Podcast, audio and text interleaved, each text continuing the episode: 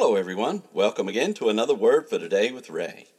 And before we begin, let's go to the Lord in prayer.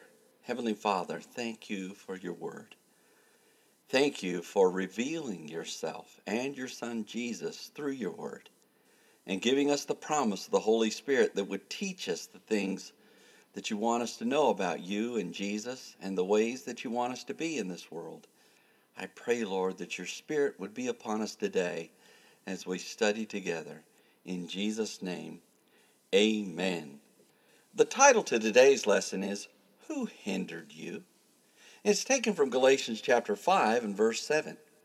As Paul the Apostle continues his discourse to the Galatian church members, he is attempting to convince them there is no need to return to following the law of Moses because Jesus has fulfilled that law.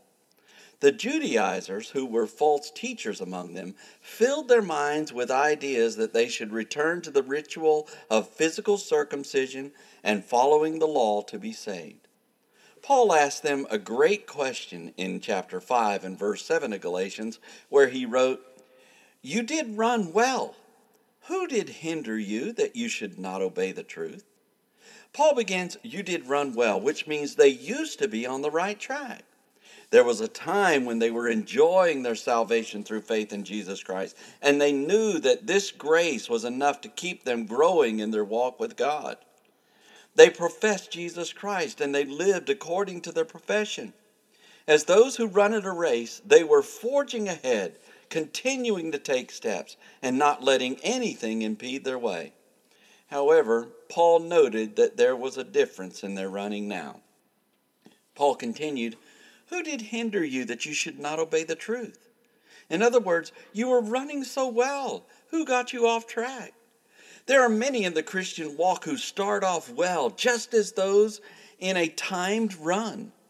They look good at the start, and their efforts look the same as everyone else running in the race. However, as time goes by, they divert to another path or they tire in the race. Some even stop running and perhaps there are outside impediments that become obstacles to running. Whichever the case, Paul rhetorically desires to know who diverted them from obeying the truth. We noted earlier in our study how the truth seems to enter on a snail's back, while falsehood sweeps in like an eagle. For some believers, when they first accept Jesus as their Savior, everything is wonderful and they begin their race. Then time marches on. The things of God are altered, unattended, excused, and removed from their lives. Now those who were once so diligent, diligent are hardly ever seen again. Those who were once on fire for the Lord Jesus are now barely a smoking flax. Who hindered them? Who or what diverted them from running their race in a manner that is in keeping with God's ways? Who, in fact, hindered them that they should not obey the truth? What weights of the world have they attached to themselves so that they cannot run as they once did? Perhaps in light of this scripture, we too should examine our running to determine if we have been hindered in any way. Maybe we have grown tired. Or it could be that someone has introduced falsehood into our path. Whichever the case, let us allow Paul's question to the Galatians, Who did hinder you that you should not obey the truth, to stimulate our own running? And may we continue forging ahead with all our might in our journey with God. Next time, Paul addresses the sources of the Galatians' misinformation.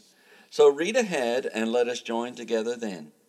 Until tomorrow, there is more. And may the Lord bless you and keep you. May he make his face to shine upon you and be gracious unto you. May the Lord lift up his countenance upon you and give you peace as you continue to study his word in Jesus' name.